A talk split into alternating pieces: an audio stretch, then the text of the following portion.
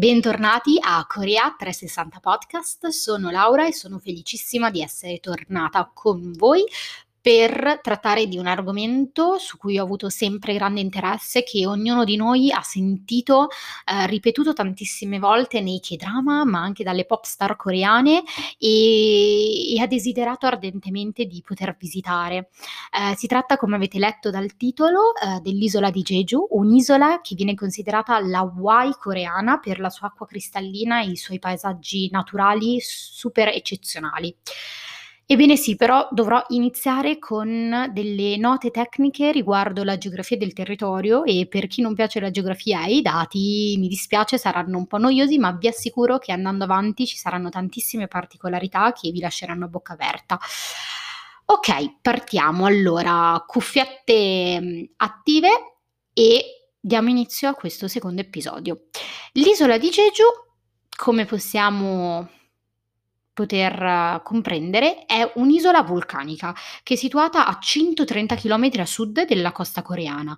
La sua superficie è di 1846 km quadrati ed il vulcano, che è l'attrazione principale visitata da qualsiasi turista dell'isola, è il vulcano di Allasan, un vulcano inattivo e l'ultima eruzione registrata è stata 800 anni fa, quindi tranquilli se vogliamo andarci non rischiamo pericoli. Viene anche considerato come la montagna più alta del sud della Corea proprio per i suoi 1950 metri di altezza. Mm, oltre a questo vulcano però sono presenti anche 360 piccoli vulcani, tutti intorno al vulcano principale e sono molto belli e, mm, e molto visitati dagli stessi turisti, eh, grazie a vari percorsi di trekking che permettono di raggiungerli. Um, in questo caso la caratteristica principale del vulcano di Allasan è il fatto che il cratere um, nel cratere tutt'oggi è presente un lago che si è formato grazie all'acqua piovana ehm, ben 25.000 anni fa e diciamo che è la caratteristica principale dell'isola visitata da tantissimi turisti tutt'oggi, non solo coreani ma provenienti da tutta l'Asia e addirittura anche dall'estero. Però Secondo il mio parere, l'attrazione più particolare dell'isola riguarda delle grotte vuote che col tempo erano dei tunnel di lava, ehm, che in coreano venivano chiamati Orium. Infatti questi tunnel di lava poi pian piano, ehm, col passare del tempo, ehm, si sono completamente svuotati, se possiamo dire così, nel gergo più comune possibile, ehm, per lasciare spazio a queste grotte vuote immense, molto visitate dagli stessi teoristi, ma non solo, anche dagli storici. Infatti, in particolar modo, eh, uno dei punti più conosciuti del Monte Allasan è proprio la grotta Pillemot, nel quale sono stati ritrovati dei resti che proverebbero l'esistenza di uomini che vissero su quello stesso territorio già nel Paleolitico. Uh, vediamo che queste grotte uh, che caratterizzano l'isola di Jeju uh, sono rientrate tra le grotte più grandi del mondo, tanto che dal 2007 fanno parte del patrimonio dell'UNESCO. Ok, adesso ci spostiamo e dalle grotte passiamo a parlare del parco nazionale che caratterizza uh, l'isola. Infatti nel 1996, qualche anno fa, il territorio si trovava a 800 metri sul livello del mare. Uh, mediante delle trasformazioni sono riusciti a ricavare quella che è il, tutt'oggi la riserva nazionale. E mh, mm, questa riserva nazionale non solo è patrimonio della Corea del Sud, ma anche del, dello stesso UNESCO, uh, proprio per la sua ricca ricca biodiversità. Ritroviamo numerose specie di piante, ma anche eh, molti animali, alcuni veramente molto rari. Eh, per quanto riguarda le piante, metà di, delle piante coreane eh, crescono spontaneamente sull'isola, mentre circa 200 specie sono state importate. Purtroppo tutt'oggi metà di queste specie rischiano anche l'estinzione.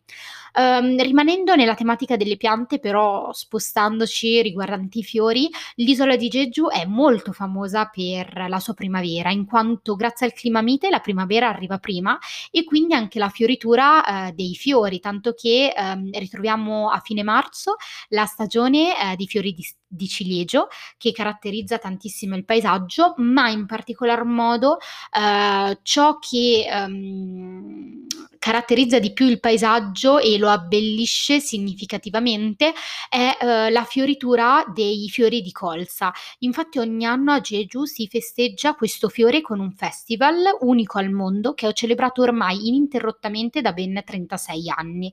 L'evento si tiene ad inizio aprile e dura all'incirca una settimana e sull'isola di Jeju sono presenti ehm, però altre eh, fioriture eh, che contribuiscono a rendere il paesaggio unico e spettacolare allo stesso modo. In particolar modo in primavera ritroviamo quindi i fiori di ciliegio, i fiori di colza e anche la camelia.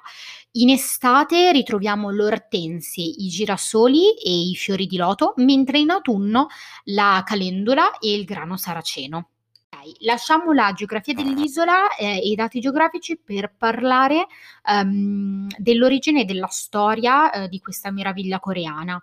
Uh, l'isola di Jeju e tutte le isole coreane intorno a quest'ultima costituivano un unico regno, uh, detto regno di Tamma, che era politicamente e culturalmente autonomo, solo che con gli anni è stato annesso alla dinastia Choseon nel 1402.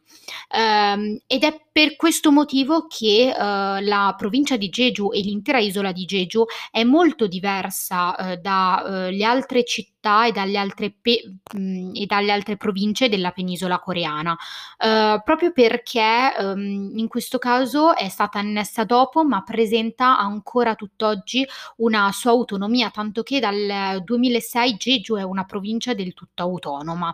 per esempio, mh, soltanto per farvi intuire una grossa differenza rispetto all'intera penisola coreana è il fatto che il dialetto di Jeju è molto differente dagli altri dialetti presenti um, in Corea o dallo stesso coreano standard. Uh, quindi possiamo ben comprendere che ancora oggi l'isola mantiene una sua dipendenza. Ma passiamo a parlare delle piccole particolarità dell'isola, poiché l'isola di Jeju, prima di essere chiamata in questo modo, veniva chiamata Samdado, ovvero l'isola delle tre abbondanze, perché c'era una grande quantità di donne, di pietre e di vento.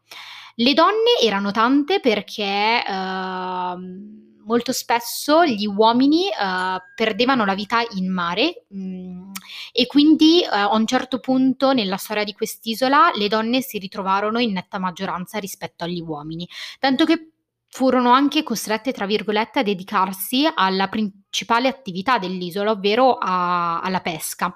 Però questa è una particolarità e una chicca di quest'isola che uh, la rende unica um, e ne parleremo dopo.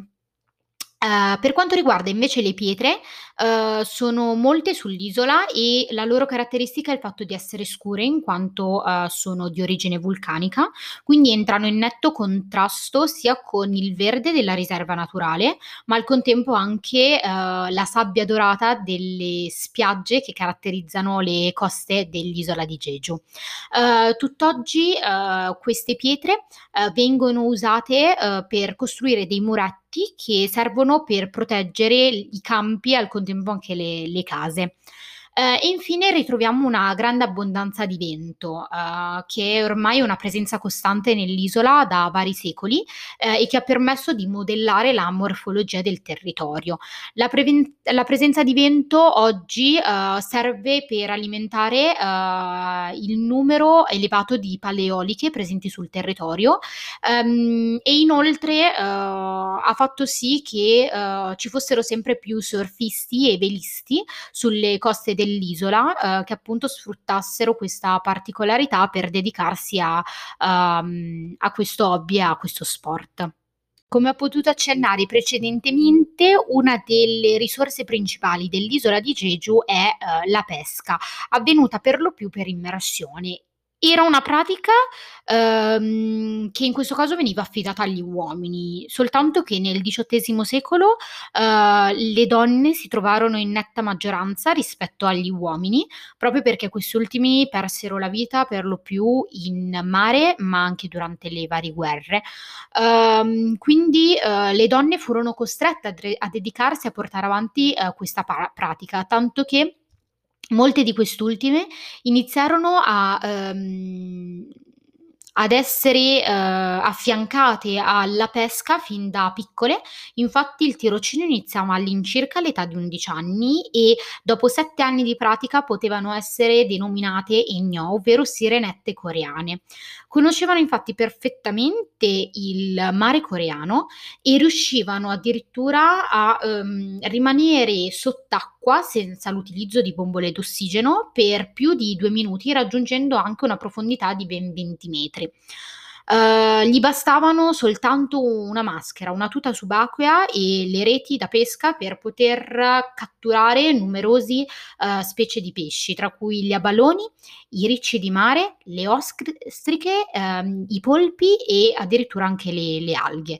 Tuttavia con l'industrializzazione e con il turismo sempre più frequente le Ennio diminuirono, mhmm, ehm, tanto che, uhm, l'UNESCO nel 2016 le inserì appunto nella lista dei patrimoni culturali immateriali dell'umanità. Uhm, soltanto che ci sono sempre meno ragazze disposte a iniziare questa pratica molto difficoltosa. Uhm, infatti tutt'oggi donne di 80 anni e 60 anni, uhm, si immergono ancora adesso proprio per riuscire a portare avanti la pratica. Un'altra attrazione presente sull'isola, uhm, molto visitata dai dai turisti, è molto conosciuta, ehm, è in questo caso, uhm, quella legata alle torri Pansatà, ovvero si tratta di corri coniche, uhm, a fatte con delle pietre, uhm, una impilata sull'altra, uhm, e sono torri che ritroviamo lungo tutta la costa dell'isola. Furono costruite, uhm, come si racconta nell'antichità, da dei uhm, dagli abitanti del posto per proteggere i villaggi dagli spiriti maligni e, uhm, in particolar modo per mandare via la sfortuna, perché proprio gli abitanti credevano che queste pietre con cui sono stati creati queste torri, uhm, riuscivano a emanare delle energie positive in grado di, uhm, scacciare qualsiasi presenza negativa. Le torri all'incirca risalgono a 300 anni fa e la loro altezza è compresa tra i 2 e i 3 i me 3 metri, uhm, e hanno una base di 2 metri. Ogni torre è sormontata da una pietra o da un ramo di una forma particolare, quasi a voler simboleggiare un corvo o un'aquila che rappresentano, uhm, delle sorte di guarda guardiani delle stesse torri. Uhm, molte torri, uhm, appunto, uhm uhm, vennero costruite sulle coste per, uhm, poter, uhm, tra virgolette, "proteggere" i pescatori e le stesse sirenette coreane dai pericoli presenti nell'oceano. Ancora oggi la tradizione viene portata avanti dagli abitanti che continuano a costruire, dei monumenti e degli edifici che ricordano i Pansatà.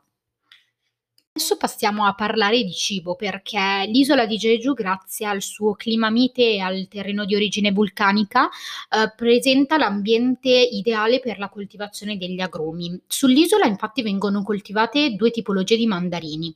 Il primo è l'Anlabon e il secondo è il Gamhul. Il primo è un mix tra un mandarino e, uhm, una sorta di arancio che viene usato per le confetture e per la preparazione del tè. Ehm, e poi in, uhm, molteplici piatti. La sua particolarità è la forma, in quanto presenta una sorta di protuberanza sulla parte, uhm, superiore, uhm, che richiama molto, uhm, il monte Allah. La seconda tipologia, uhm, di mandarino invece è di piccole dimensioni e più economica rispetto alla prima, uhm, e viene usata in particolar modo per le caramelle e i cioccolatini. Uhm, oltre agli agrumi però la cucina di Jeju presenta una numerosa varietà di specie di pesce e di frutti di mare, uhm, ma oltre a ciò, uhm, l'isola di Jeju è caratterizzata dall'allevamento di, uhm, maiali neri. Si tratta di un maiale, uhm, da dimensioni molto piccole e dal pelo molto scuro, uhm, con un muso stretto e delle orecchie dritte, uhm, che ormai vengono coltivate sull'isola da un sacco di di anni. Uhm, la carne di maiale nera viene inserita in molti piatti tipici, però il modo per gustarla al meglio è sicuramente attraverso un barbecue. L'unico lato negativo, uhm, di questa tipologia di carne è proprio il prezzo, in quanto è veramente molto costosa. Lasciamo le prelibatezze culinarie per parlare del simbolo più famoso di Jeju. Si tratta di statue di pietra, ehm, denominate con il termine Dol Aleobang, ovvero in italiano questo termine viene tradotto con nonni di pietra. Sono statue eh, realizzate con il basalto che raggiungono all'incirca i due metri di altezza e ehm, che ricordano per lo più delle figure maschili con tratti del viso marcati e le mani posate eh, sulla pancia. Inoltre presentano un elmetto in testa. Tutt'oggi ne sono state ritrovate 47 eh, in una determinata zona dell'isola, ma l'origine di questi giganti di pietra tutt'oggi è molto incerta. Eh, si pensa che fungessero da guardiani dell'isola, ma alcune teorie fanno pensare che eh, proprio per la posizione delle mani poggiate sulla pancia fossero un simbolo di fertilità e prosperità. Abbiamo detto prima, eh, l'isola è caratterizzata da questa immensa biodiversità eh, che presenta varie specie di, di piante, ma non solo, anche di animali. Tra questi, eh, quelli più comuni che ritroviamo eh, su tutto il territorio dell'isola eh, sono proprio i cavalli, che furono ehm, portati dai mongoli solo nel 1276, quando giunsero nell'isola di Jeju, eh, e decisero da quel momento in poi di allevare su quest'isola, grazie al territorio e al clima ideale, ehm, tanti cavalli, tanto che ne fecero arrivare 160 via mare. Da quel momento in poi eh, gli abitanti abitanti dell'isola di Jeju iniziarono a far incrociare i cavalli autoctoni con uh, i cavalli mongoli, creando dei cavalli veloci, forti, ma di piccole dimensioni. Dopo che i mongoli lasciarono l'isola, l'allevamento di cavalli rimase una, un'attività molto praticata sull'isola. Uh, a questo punto uh, vediamo che i cavalli di Jeju però um, vennero utilizzati molto per la guerra, ma in particolar modo anche in, in fattoria, ehm, ma eh, con l'industrializzazione negli anni 60 eh, il numero di cavalli presenti sull'isola diminuì veramente tanto e quindi ehm, a questo punto eh, il governo eh, cercò di evitare la loro estinzione eh, e eh, lo, li designò, tra virgolette, monumento naturale nel 1986. Uh, vediamo che uh, appunto tutt'oggi uh, gli allevamenti di cavalli sull'isola sono molto numerosi e vengono usati come principali attrazioni per i turisti che decidono di um, svolgere attività diverse come per esempio numerose cavalcate in riva al mare. Per quanto riguarda invece, uhm, le case, uhm, del villaggio dell'isola di Jeju, sono molto particolari in quanto, uhm, quelle tradizionali che hanno che sono state costruite, uhm, molto tempo fa, non presentano ancora tutt'oggi un vero e proprio cancello. L'unico elemento presente è una sorta di recinto esterno, uhm, costruito in pietra, uhm, chiamato ollè, uhm, che presenta de 3 lunghi tronchi, uhm, tenuti e sorretti da dei pilastri, laterali, anch'essi costruiti in pietra, uhm, e questi 3 tronchi proprio, servono per sbarrare l'ingresso. Infatti, permettono, ehm, di far sì che le mucche e i cavalli non possano uscire dal dal proprio recinto, ma inoltre fanno sì che il proprietario della casa possa scambiare tranquillamente informazioni con i potenziali ospiti. Uh, la caratteristica eh, di questi tre tronchi è il fatto che um, se tutti e tre i tronchi erano al loro posto, allora significava che um, non era presente nessuno in casa e che sarebbe stato assente per vari giorni, mentre se erano presenti solo tre tronchi, significava allora che il proprietario si sarebbe assentato da casa per parecchio tempo. Uh, se invece era soltanto in uso un unico tronco, uh, allora significava che il proprietario non era in casa ma sarebbe ritornato da un momento all'altro. Uh, quindi l'utilizzo di questi tronchi um, che prende il nome di uh, Zhongyang uh, è, uh, e va a simboleggiare la fiducia e l'onestà che caratterizza il villaggio di Jeju. L'isola di Jeju è famosa per le sue numerose cascate. E le cascate più famose dell'isola si trovano uh, a sud, vicino ad una città che è la città, eh, la seconda città più grande dell'isola di Jeju, ovvero Seojippo. La cascata più visitata dai turisti è quella di Cheongbang per le sue dimensioni, ovvero è alta 23 metri ed è l'unica cascata in tutta l'Asia a gettarsi direttamente nell'oceano. La seconda cascata che vi andrò a descrivere adesso, secondo il mio parere, eh, è quella più bella. Um, e se avete la possibilità andate assolutamente a, a cercarla su internet per vedere le foto perché merita eh, ed è infatti la cascata di Cho Chin Um, il nome significa infatti letteralmente il cielo connesso con la terra, poiché l'acqua della cascata sembra cadere direttamente dal cielo. Eh, la cascata poi si getta su un laghetto purtroppo artificiale, ma per raggiungere la cascata la particolarità è il fatto che bisogna attraversare una gola che è immersa completamente in una foresta che è ricca non solo di piante ma anche di animali molto rari. Viene visitata questa cascata in particolar modo la sera proprio perché è tutta illuminata e va a creare un'atmosfera molto romantica. Oltre alle cascate, Jeju è famosa per le sue spiagge cristalline palline. Um, infatti viene nominata la Hawaii coreana.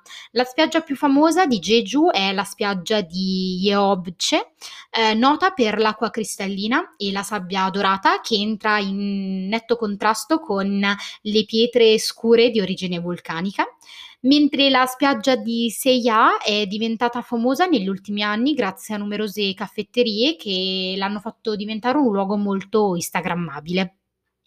Siamo giunti alla fine del secondo episodio del podcast, vi ringrazio per avermi ascoltato, uh, scusate ancora per la pronuncia dei termini in coreano, ma non sapendo il coreano mi risulta difficile. Eh, seguitemi sulla pagina profilo Instagram corea.360.podcast per rimanere sempre aggiornati e per entrare in contatto con me anche solo per consigliarmi um, determinati argomenti o tematiche da affrontare nei prossimi episodi. Grazie molte e buon weekend!